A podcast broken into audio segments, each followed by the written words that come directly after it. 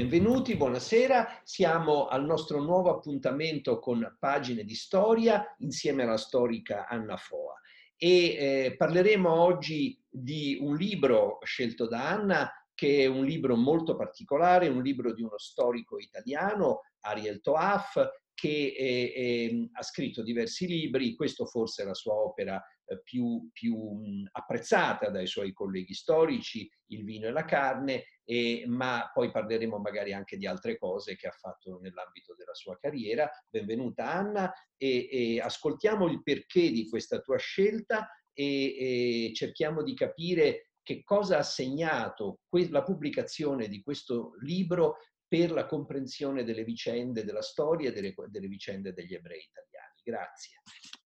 Dunque, Il vino e la carne è stato un libro molto importante, è uscito nell'89, ha completamente rivoluzionato la, il modo di intendere l'ebraismo del, della fine del Medioevo, diciamo dei secoli fra 200 e 400 eh, attraverso uno studio locale, sistematico e, e, e, molto approfondito sulle fonti tanto ebraiche quanto cristiane degli ebrei dell'Umbria. Gli ebrei che eh, alla fine del 200 emigrano dal sud verso l'Umbria e formano infinite, numerosissime piccole comunità, sono comunque una piccola minoranza, e a volte sono comunità piccolissime formate da solo dal capofamiglia, dai suoi servi e dai suoi parenti, sono comunque ebrei che vengono da Roma. A un certo punto avviene questo, comincia questo spostamento verso il nord e il primo luogo poi arriverà fino alle soglie, fino alla pianura padana, eh, ricoprendo di piccole comunità, le cosiddette comunità dei prestatori, di prestatori perché sono comunità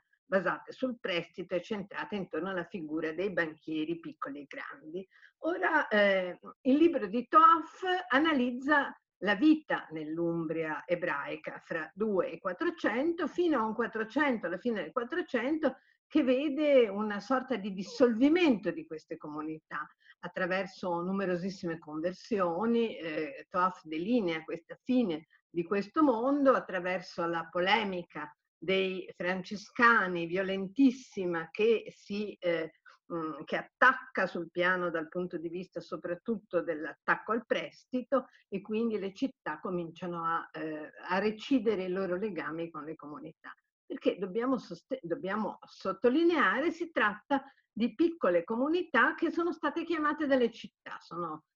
fine del, tra la metà e la fine del 200 sono ancora città che hanno bisogno di liquidità per, eh, innalza, per costruirsi comuni e, eh, e, e, che hanno bisogno appunto di fondarsi su una liquidità maggiore di quella che possiedono e il prestito ebraico eh, sostituisce o affianca in alcuni casi il prestito cristiano che anche se proibito dalla Chiesa esisteva, altro che se esisteva, e comunque ha dei vantaggi rispetto a quello cristiano, nel senso che le comunità possono controllarlo molto meglio, possono imporre attraverso una sorta di contratto fra la piccola comunità che arriva e si stabilisce nella città e la città, un tasso di interesse massimo molto più basso di quello che offrono invece i banchieri cristiani. Sono eh, eh, c'è un vero e proprio regolamento attraverso dei numerosissimi, sono rimasti numerosissimi di questi documenti, documenti che si chiamano condotte. Il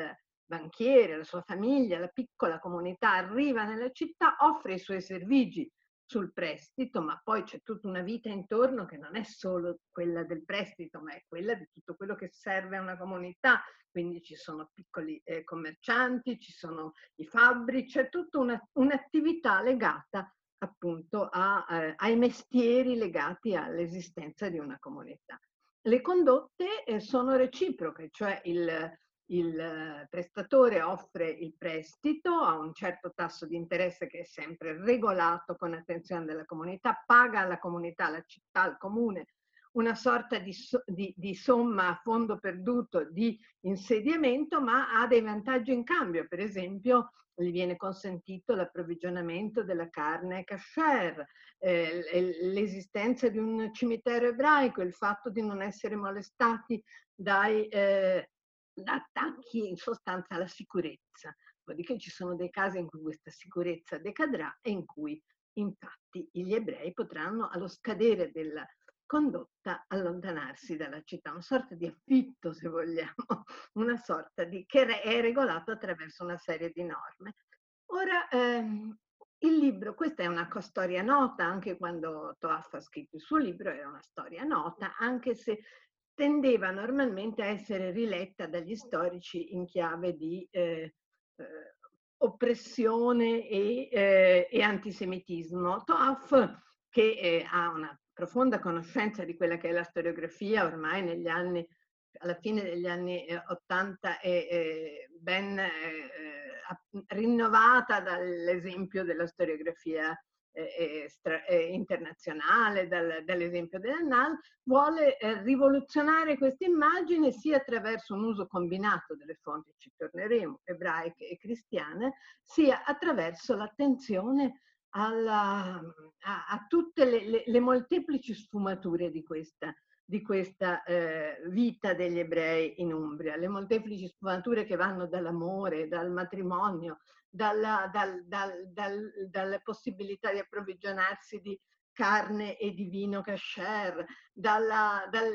rapporti con, con, con i cristiani, la, la, comunanza con i cristiani, eh, le accuse di magia, anche l'antisemitismo, ma in forma non così dominante come nella storiografia precedente, soprattutto illuminano quindi varie fasce, la stratificazione sociale, di queste comunità che pur piccolissime sono fondate sulla prevalenza dei banchieri, quindi hanno una stratificazione sociale in cui la dipendenza dal eh, strato più elevato della società ebraica è molto netta e, e Toaf lo sottolinea. Ne viene fuori un quadro assolutamente affascinante. Fra l'altro Toaf stava proprio in quegli anni eh, completando la trascrizione e l'analisi delle fonti sugli ebrei in Umbria per la collana curata da Simonson sulle fonti de, degli ebrei italiani e quindi aveva una conoscenza molto approfondita di queste fonti. Il libro è molto piacevole perché è scritto in maniera anche, eh, come dire, possiamo usare questo termine divulgativa in maniera non negativa ma positiva, cioè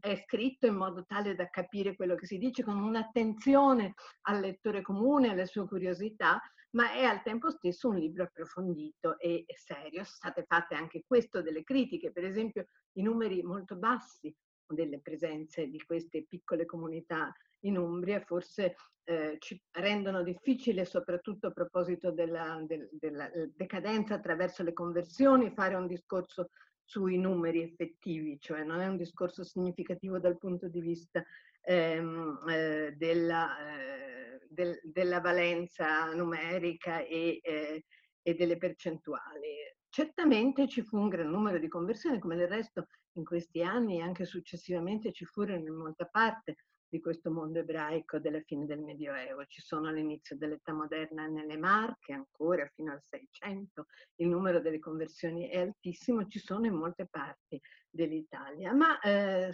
altri temi su cui molto si è discusso, per esempio Bonfil, ne parleremo, poi Bonfil ha scritto un libro quasi negli stessi anni successivamente, Bonfil è uno studioso ehm, eh, che ha a lungo insegnato alla Hebrew University, ha scritto un libro più centrato sul periodo immediatamente successivo, sul Rinascimento, ma in cui per esempio si confutano tutta una serie di cose, soprattutto sul rapporto ebrei-cristiani o sui loro rapporti amorosi, sulle queste, queste, queste trasgressioni alla norma eh, su cui eh, Toaf punta molto. Toaf individua sempre in questo libro, e questa è una delle sue pratiche, diciamo, metodologiche più importanti, la differenza tra la norma, norma che può essere quella cristiana, ma può essere anche quella del mondo ebraico e eh, la, la, vita, la vita è quello che succede nella vita, quindi questi amori trasgressivi fra ebrei e cristiani, le, le conversioni, la magia, tutta una serie di cose che rendono questo mondo estremamente vivace e anche piacevole e, eh, e anche, come dire, lo sottraggono a questa immagine di pura e semplice repressione che molto spesso ha circolato nella storiografia. Faccio un esempio soltanto perché è un esempio piuttosto divertente. si sa che eh, le norme della Chiesa proibivano agli ebrei di uscire nelle strade e di farsi vedere durante la settimana santa, in particolare nel giorno del venerdì santo, che era il giorno della morte del nostro Signore, quindi in cui i suoi e gli ebrei dei Cidi dovevano starsene chiusi in casa. E, ehm, e, ehm, in realtà quello che succede nell'Umbria è un'usanza per cui i ragazzini vanno a tirare i sassi agli ebrei e questa cosa viene chiamata sassaiola santa. È però una sassaiola che viene in qualche modo regolata come se fosse una specie di gioco teatrale, per cui i bambini tirano ma eh, non devono tirare in modo da causare davvero dei danni e in cui comunque gli ebrei si rassegnano a questo e fanno in modo che la cosa avvenga col minor danno possibile. Però una volta all'inizio proprio del Cinquecento succede, mi sembra Gualdo Tadino, adesso non mi ricordo, una cosa strana, che gli ebrei invece di chiudersi in casa si mettono tutti seduti mm, sul loro balcone e quando passa la processione cominciano a tirare sassi. Quando arrivano i sassi ritirano indietro i sassi ragazzi e sulla processione. La processione finisce per darsi alla fuga con le statue portate avanti e i frati che corrono perché gli ebrei dall'alto tirano i sassi. Ci aspetteremmo delle cose terribili che del resto non è che non siano poi successe in casi di, eh, diciamo, di bestemmia o simili in Italia.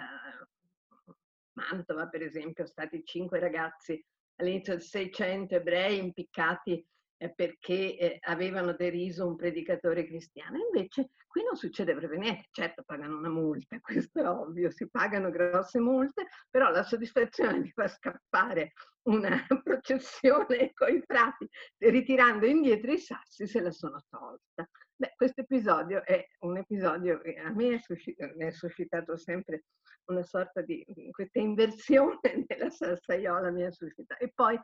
io ho molto apprezzato questa immagine teatrale, cioè del, del, fatto che tutto in qualche modo si muove su un terreno di, eh, di controllo e, e di eh, gioco, gioco inteso non nel senso puramente ludico, ma nel senso di rapporti che, eh, che si saldano l'uno con l'altro, che sono eh, molto controllati, in realtà non sono eh,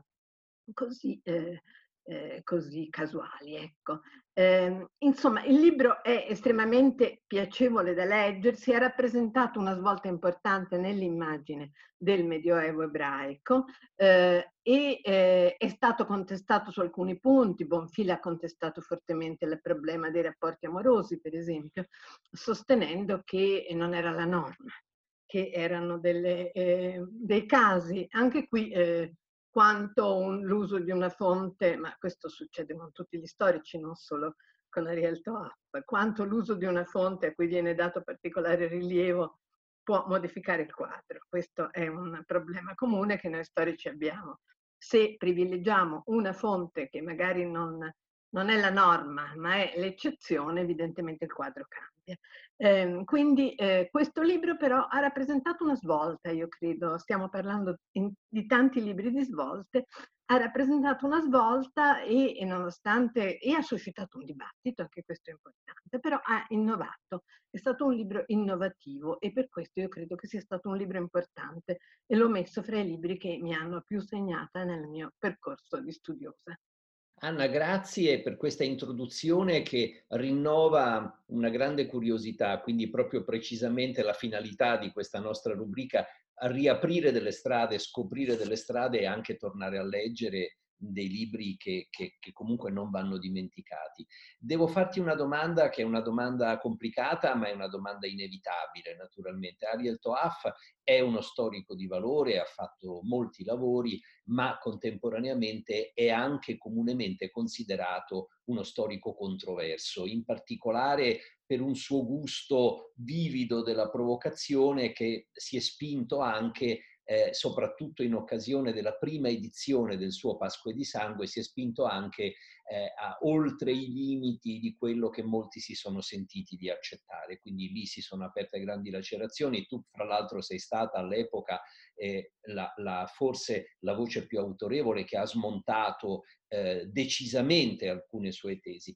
E questo, questo, tu vedi un percorso uniforme nella sua ricerca oppure libri diversi fatti in epoche diverse con, con logiche diverse, insomma, fra questo per esempio il vino e la carne e altre sue, altre sue ricerche? Io direi che quello che non cambia è da una parte la metodologia, cioè il fatto di, avere, di affrontare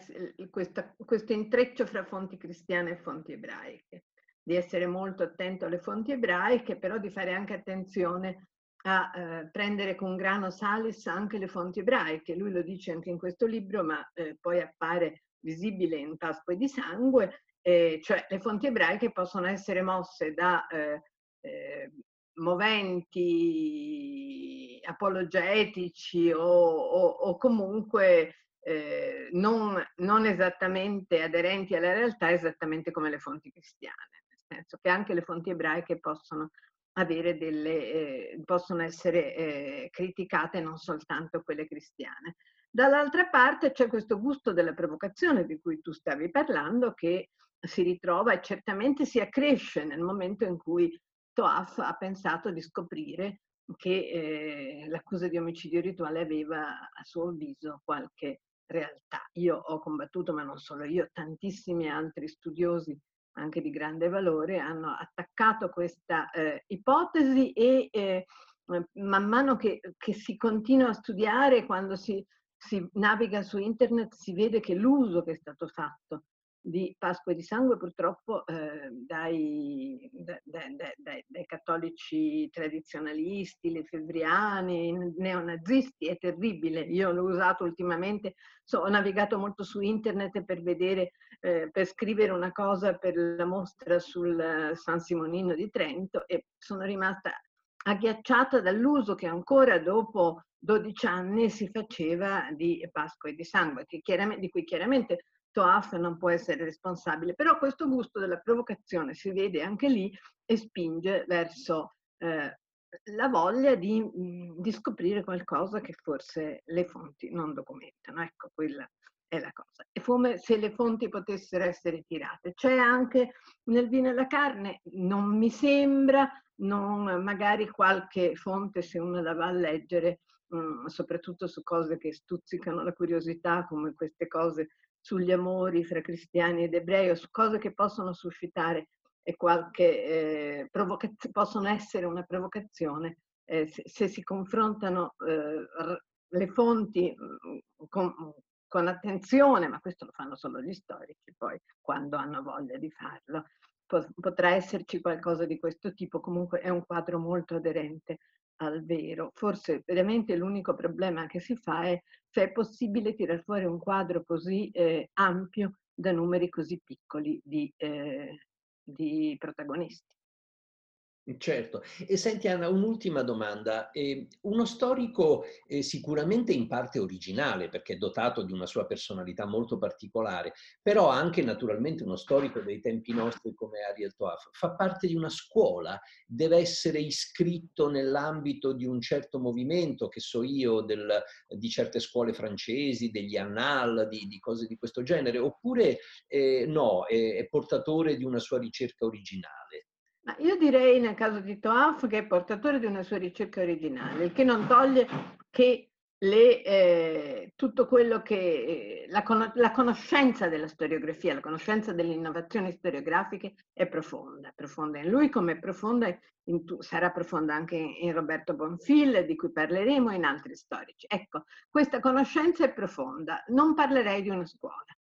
Chiaro, quindi diciamo che deve essere osservato così come un fenomeno a sé stante in una certa misura e questo mhmm, probabilmente per certi aspetti accresce anche la, la curiosità, la necessità di andarlo a scoprire. Sì, è difficile individuare una scuola in questi, in questi libri di storia ebraica sull'Italia. Eh, si può forse alla fine tirare fuori la, il fatto che ci sia stata la possibilità di una creazione di una scuola, anche se non ne sono perfettamente convinta.